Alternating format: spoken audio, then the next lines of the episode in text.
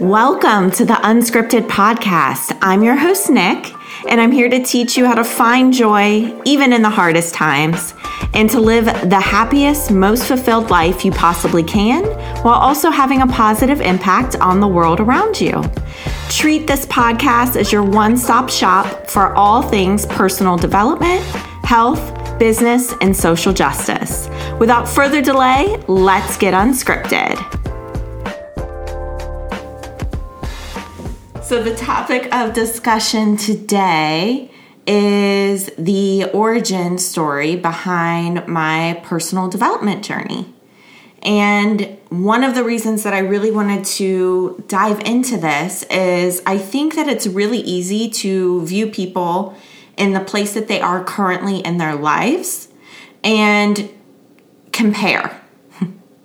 so I think a lot of times people look and they see where I'm at now and they have a really hard time envisioning themselves getting there. So, the purpose of this live and this content is to talk about the process it took to get there and why I started the process and give you a little bit of insight into the fact that it does not matter where you are in your life. You can always start today and the destination is limitless. It's just a matter of how far you want to go, how far you want to push yourself, and how committed you are to that. But there's no cap. Just keep going. So, my personal, personal development journey started about four years ago, we'll say ish, four years, a little bit over four years, maybe four and a half years ago. And I'm going to give you some insight into what I was like before this. So, everybody knows I love to read, right? I'm the book lady. Y'all come to me, you ask for book recommendations, you know I got them. And I'm I'm all about it. Prior to about four and a half years ago, you could not force me to pick up a book. Um, interestingly enough, reading is something that was always um, a big part of my boss's life. He was always super passionate about books and reading. I also, when I first transitioned into management at the age of 22, I was working with an executive coach um, twice a month, and he would do the same thing, always recommending books to me, telling me I needed to read. And I was just at capacity. We've talked about this so many times, but when you're at a place in your life where you are just in survival mode, you're just like, I have to get it done. Um, you're burnt out. You're literally out of bandwidth to think about adding new things into your life. The concept of picking up a damn book is just earth shattering.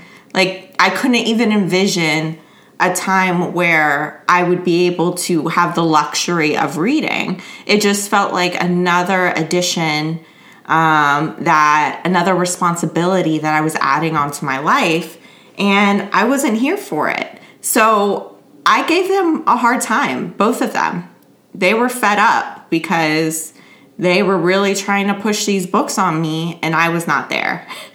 So it was interesting. And then at one point, my boss decided he was going to skirt around this by making it part of our continuing education for the leadership team. It was mandatory that we had to do a minimum of four continuing education um, events a year.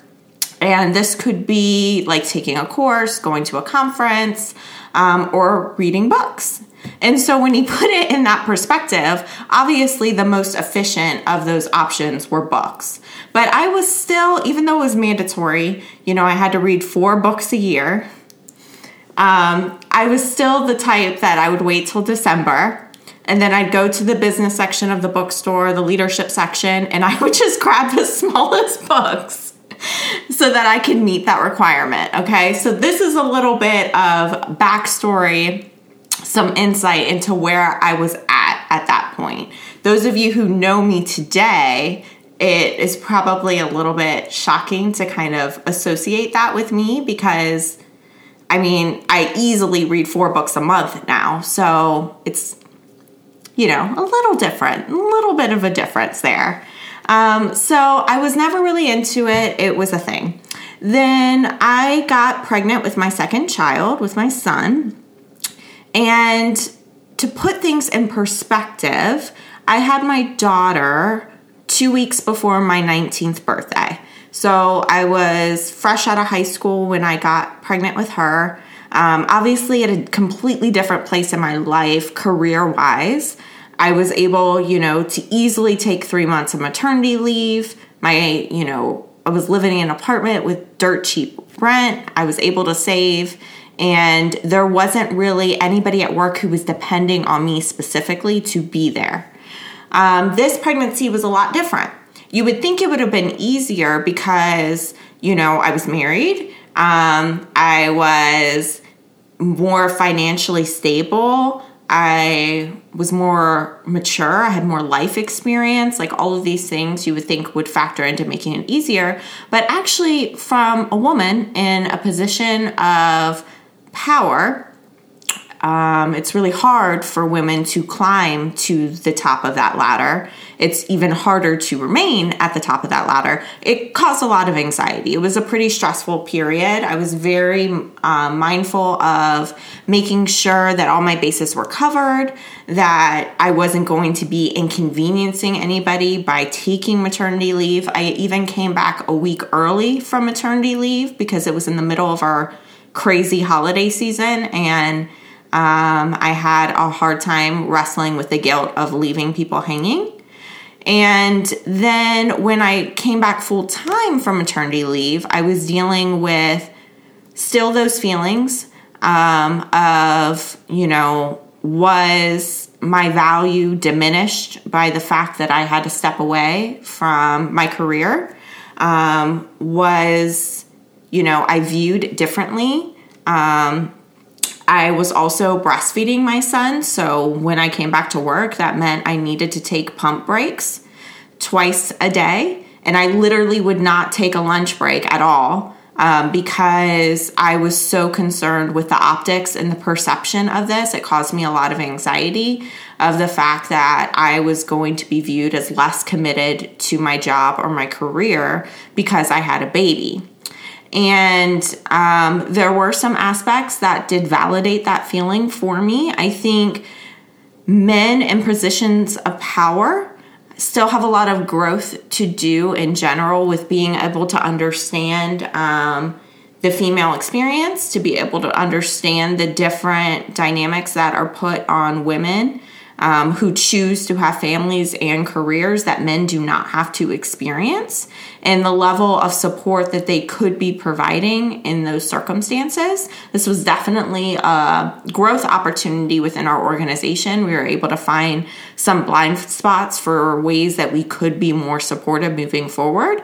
But that executive coach that I mentioned earlier, um, you know, definitely had some thoughts on the fact that I had a baby and was coming back from maternity leave. So that relationship diminished. It was ended very quickly. Um, there was a point where he made a comment to me that was along the lines of I should have known when I chose to have a baby that I was going to either have to choose between prioritizing my family or my career um, because I wasn't clearly going to be capable of prioritizing both. Um, so, all of that on top of the added hormones, on top of the sleep deprivation, fun times, and then, you know, just the added stress on your day to day schedule. Um, my daughter was nine years old when my son was born. So she was super independent at this point. And now I'm, you know, we're adjusting to the dynamic of having an infant in the house, of packing up his bag, making sure he gets to the nanny every day, um, making sure that there's enough milk to feed him, and all of these moving parts that you're trying to coordinate while still trying to show up at work and show up for yourself and everything else that you have going on in your life. So, when I came back from maternity leave, that was kind of my tipping point on this, where I was just like, you know what, enough is enough. I need to figure out a way that I can make this doable for myself and a way that I'm not going to live in this state of suck anymore.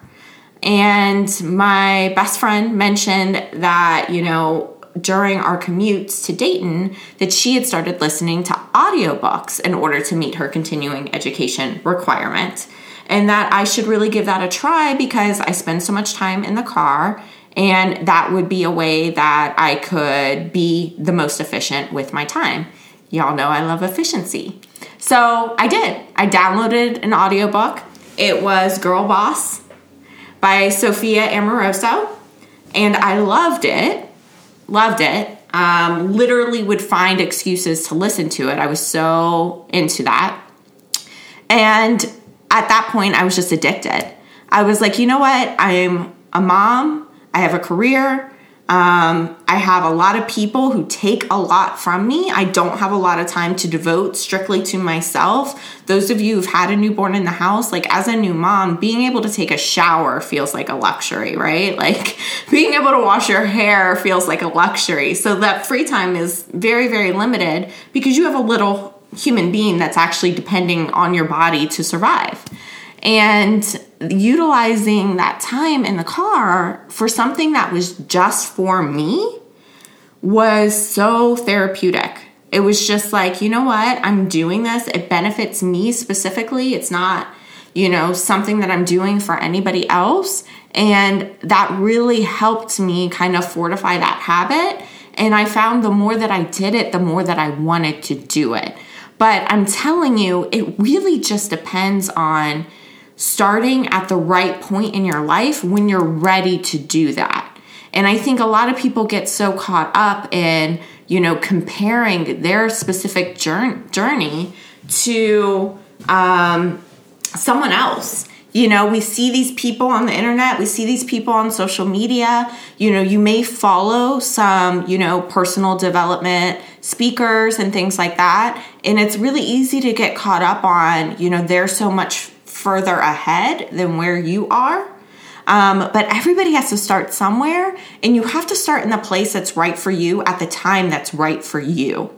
So I had so many people encouraging me along the way. I was surrounded by people who valued growth, who valued learning, who valued, you know, education, and all of that was great, but I was never going to pull the plug or flip the switch pull the trigger, whatever, on that situation until I reached a point to where I was ready and I was committed to doing it.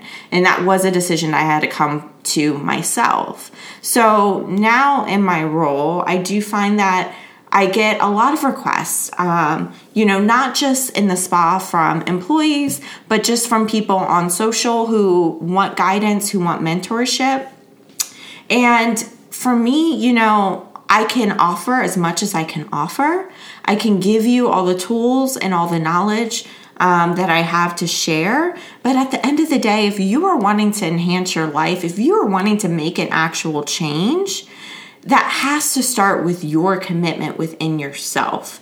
There's nothing I'm going to be able to do or say, or anybody else is going to be able to do or say that is going to propel you into growth. It's called personal development for a reason because it truly is a personal decision, and the path that you take with that has to be a truly personal path on whatever it is is going to work for you.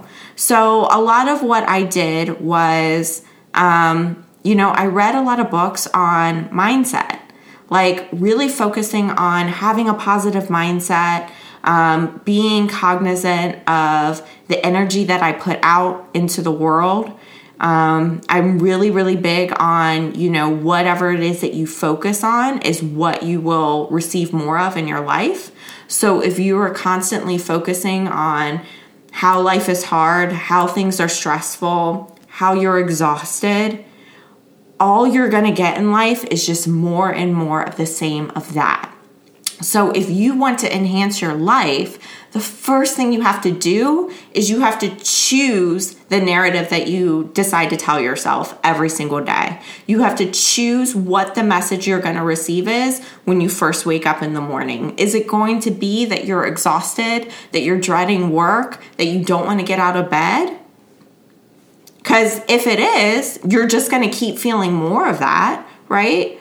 Or are you going to choose to be excited? Are you going to choose to be energized? Are you going to choose to wake up in the morning and think about, hey, what is it that I'm going to do to make today awesome? What am I going to do for myself today? What am I most looking forward to about my day? If there's nothing on the list that you're looking forward to, there's your sign to go add some shit.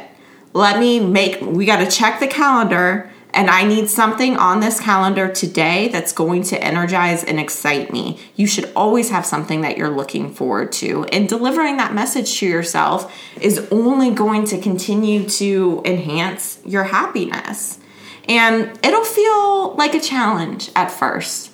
You know, it's almost like a fake it till you make it sort of thing. You kind of just have to start doing it and just decide that you are going to focus on positive things in your life, that you are going to take control of your emotions, how you choose to view things, um, that you're going to take ownership of your own happiness.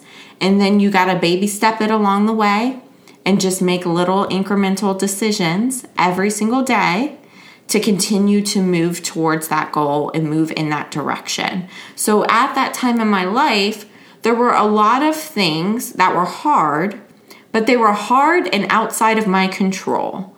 I could not control my job duties.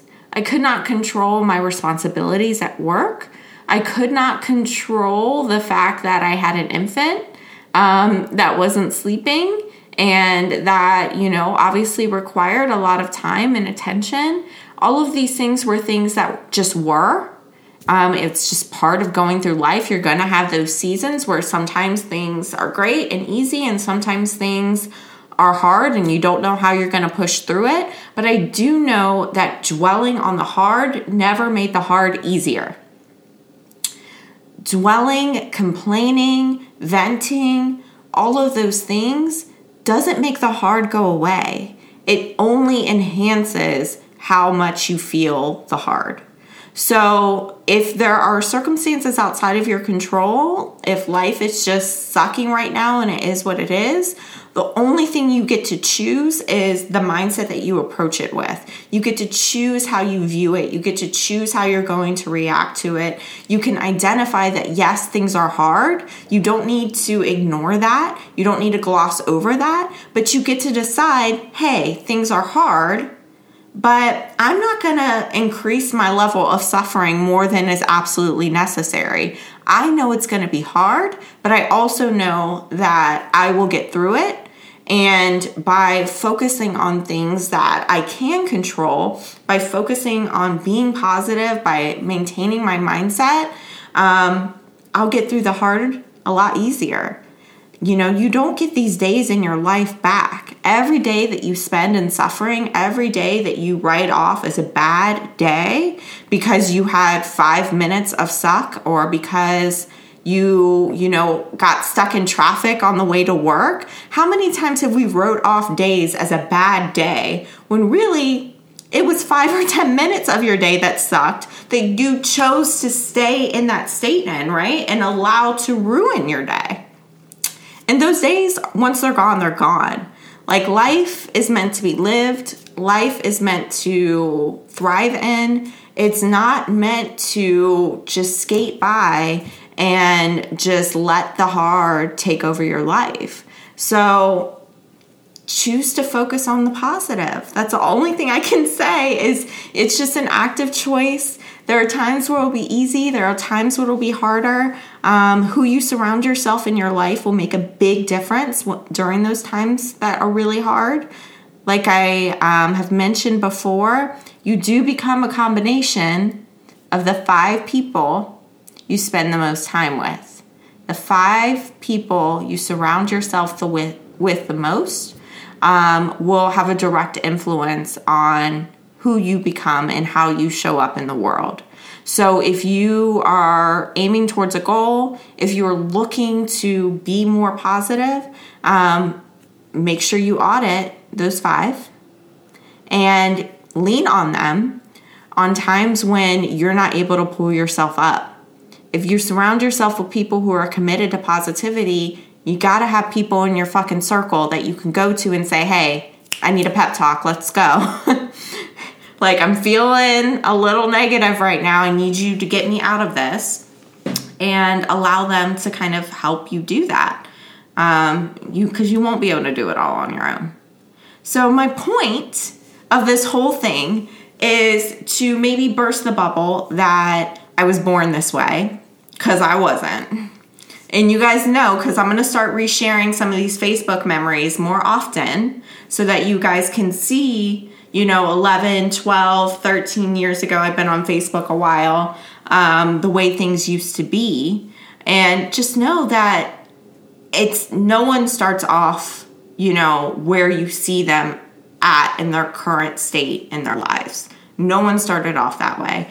Everyone has to work, everyone has to grow, everyone has had experiences that have led to them getting to that point. So don't compare, you know, your beginning to someone else's middle. Don't compare, you know, these people that you see, the highlight reels that you see um, to yourself and where you're at in your journey. All you need to focus on is where you are right now, where you would like to go, and making in just little baby incremental steps in that direction in whatever way feels most authentic for you. And that wraps up today's chat. Thank you for letting me get unscripted with you. If you want to support the show, make sure to subscribe share with friends, and give the show a five star rating. If you're looking to get unscripted more than just once per week, be sure to connect with me on Instagram for exclusive content at Nik, N I K, underscore unscripted.